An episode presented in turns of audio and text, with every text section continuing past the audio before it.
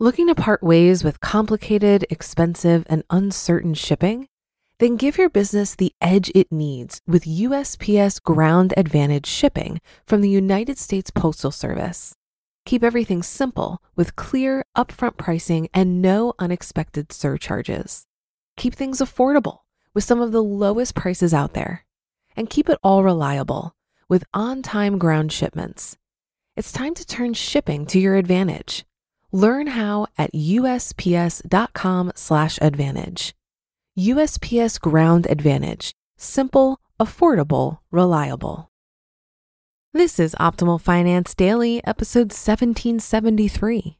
Why You Should Invest, Even in Peak Markets, part two, by Chelsea of smart money mamas dot com. And I'm your host and personal finance enthusiast, Diana Merriam. Today's post is actually a continuation from yesterday. So if you're new here, it'd be best to listen to yesterday's episode first. But if you're all caught up, let's hear part two and continue optimizing your life. Why You Should Invest, Even in Peak Markets, part two, by Chelsea of smart money mamas dot com. The Great Recession. On October ninth, two thousand seven, the S and P closed at one thousand five hundred sixty-five point one five.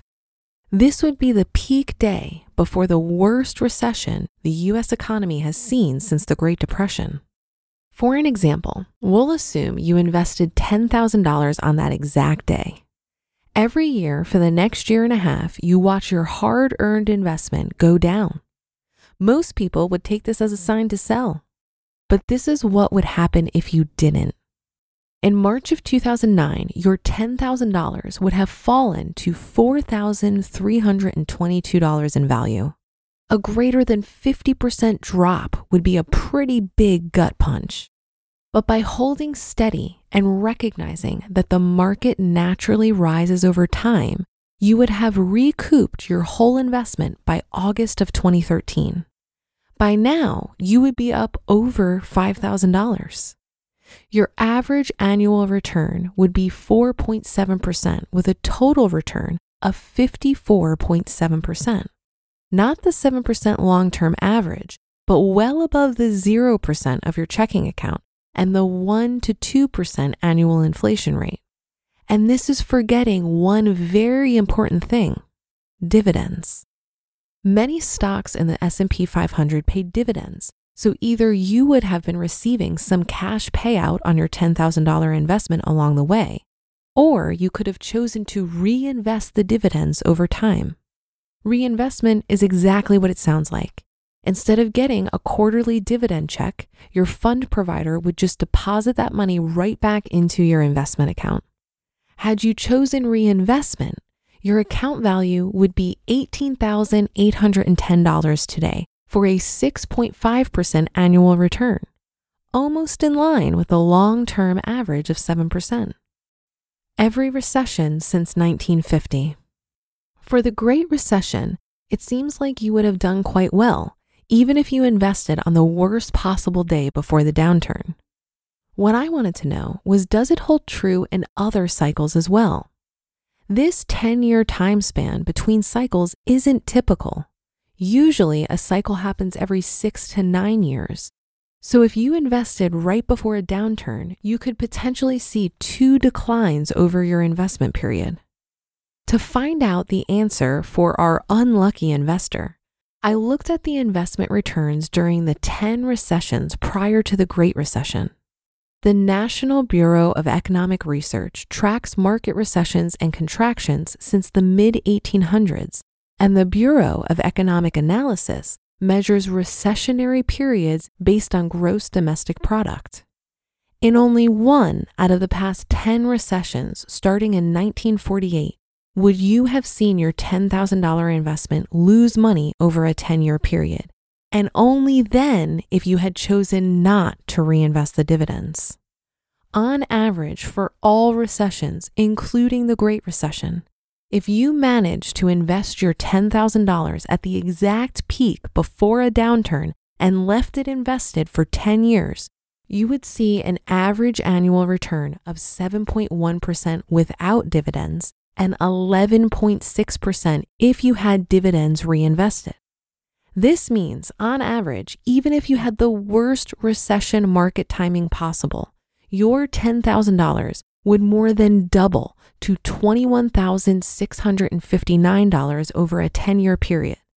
If you had chosen to automatically reinvest your dividends, your ten thousand dollars would more than triple to thirty-two thousand nine hundred six dollars. You would have to fight through seeing your account balance fall through one and sometimes two recessions.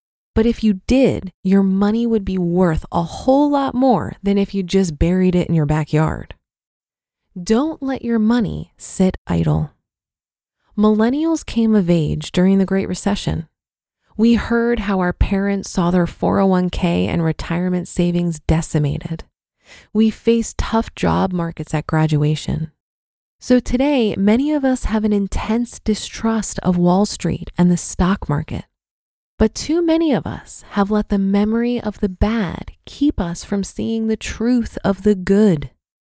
We have the opportunity to learn from a severe cycle that happened early in our lives. Our parents' retirement savings were only decimated if they panicked. If they let that fear settle in and took their money out of the market in the darkest days of two thousand eight and two thousand nine, they never had a chance to benefit from the strong market recovery over the past eight years. Investing in a peak market isn't easy, but if you can have the discipline to invest for the long term, the sooner you get your money invested in the market, the more wealth you'll have in the future. Your money works for you. Don't let it sit idle. You just listened to part two of the post titled Why You Should Invest Even in Peak Markets by Chelsea of smart money mamas dot com. Looking to part ways with complicated, expensive, and uncertain shipping? Then give your business the edge it needs with U S P S Ground Advantage shipping from the United States Postal Service. Keep everything simple with clear, upfront pricing and no unexpected surcharges. Keep things affordable with some of the lowest prices out there, and keep it all reliable with on-time ground shipments. It's time to turn shipping to your advantage. Learn how at U S P S dot com slash advantage. U S P S Ground Advantage. Simple, affordable, reliable. If you've been using Mint to manage your finances, I've got some bad news. Mint is shutting down. But now for the good news. There's a better alternative. Our sponsor, Monarch Money. Mint users are turning to Monarch Money and loving it. Maybe you're saving for a down payment, a wedding, a dream vacation, your kid's college. I've found that Monarch makes it so easy to help you reach your financial goals, whatever they are. I definitely wouldn't be able to allocate my finances or plan as clearly without help from Monarch. In fact, Monarch is the top-rated all-in-one personal finance app. It gives you a comprehensive view of all of your accounts, investments, transactions, and more. Create custom budgets, set goals, and collaborate with your partner. And now get an extended thirty-day free trial when you go to monarch money dot com slash O F D. After trying out Monarch for myself, I understand why it's the top-rated personal finance app. And right now, get an extended thirty-day free trial when you go to monarch money dot com slash O F D. That's M-O-N-A-R-C-H M-O-N-E-Y dot com slash O F D for your extended thirty-day free trial. I got three main points out of this article. First, you need to invest to reach your financial goals. Second, you need to be comfortable with some risk. And third, you need to be in it for the long term. The way I see it, the fact that I'm a long-term investor is intrinsically tied to my ability to handle the risk of investing, despite the fear-driven decision I told you about yesterday. I accept that investing in the stock market requires a tolerance for volatility, especially when you have a one hundred percent stock portfolio like I do. I deal with the volatility in two ways. Firstly, I just don't watch the roller coaster ride of the stock market very closely. I look at the money I invest like a tax that I'm paying to my future self.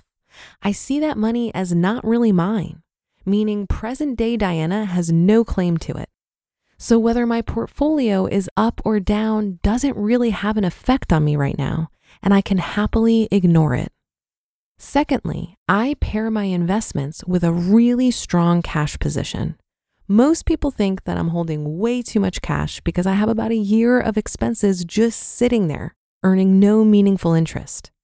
But for me, holding this much cash provides extra insurance that whatever financial needs arise, it's unlikely I'll need to tap into my investments anytime soon.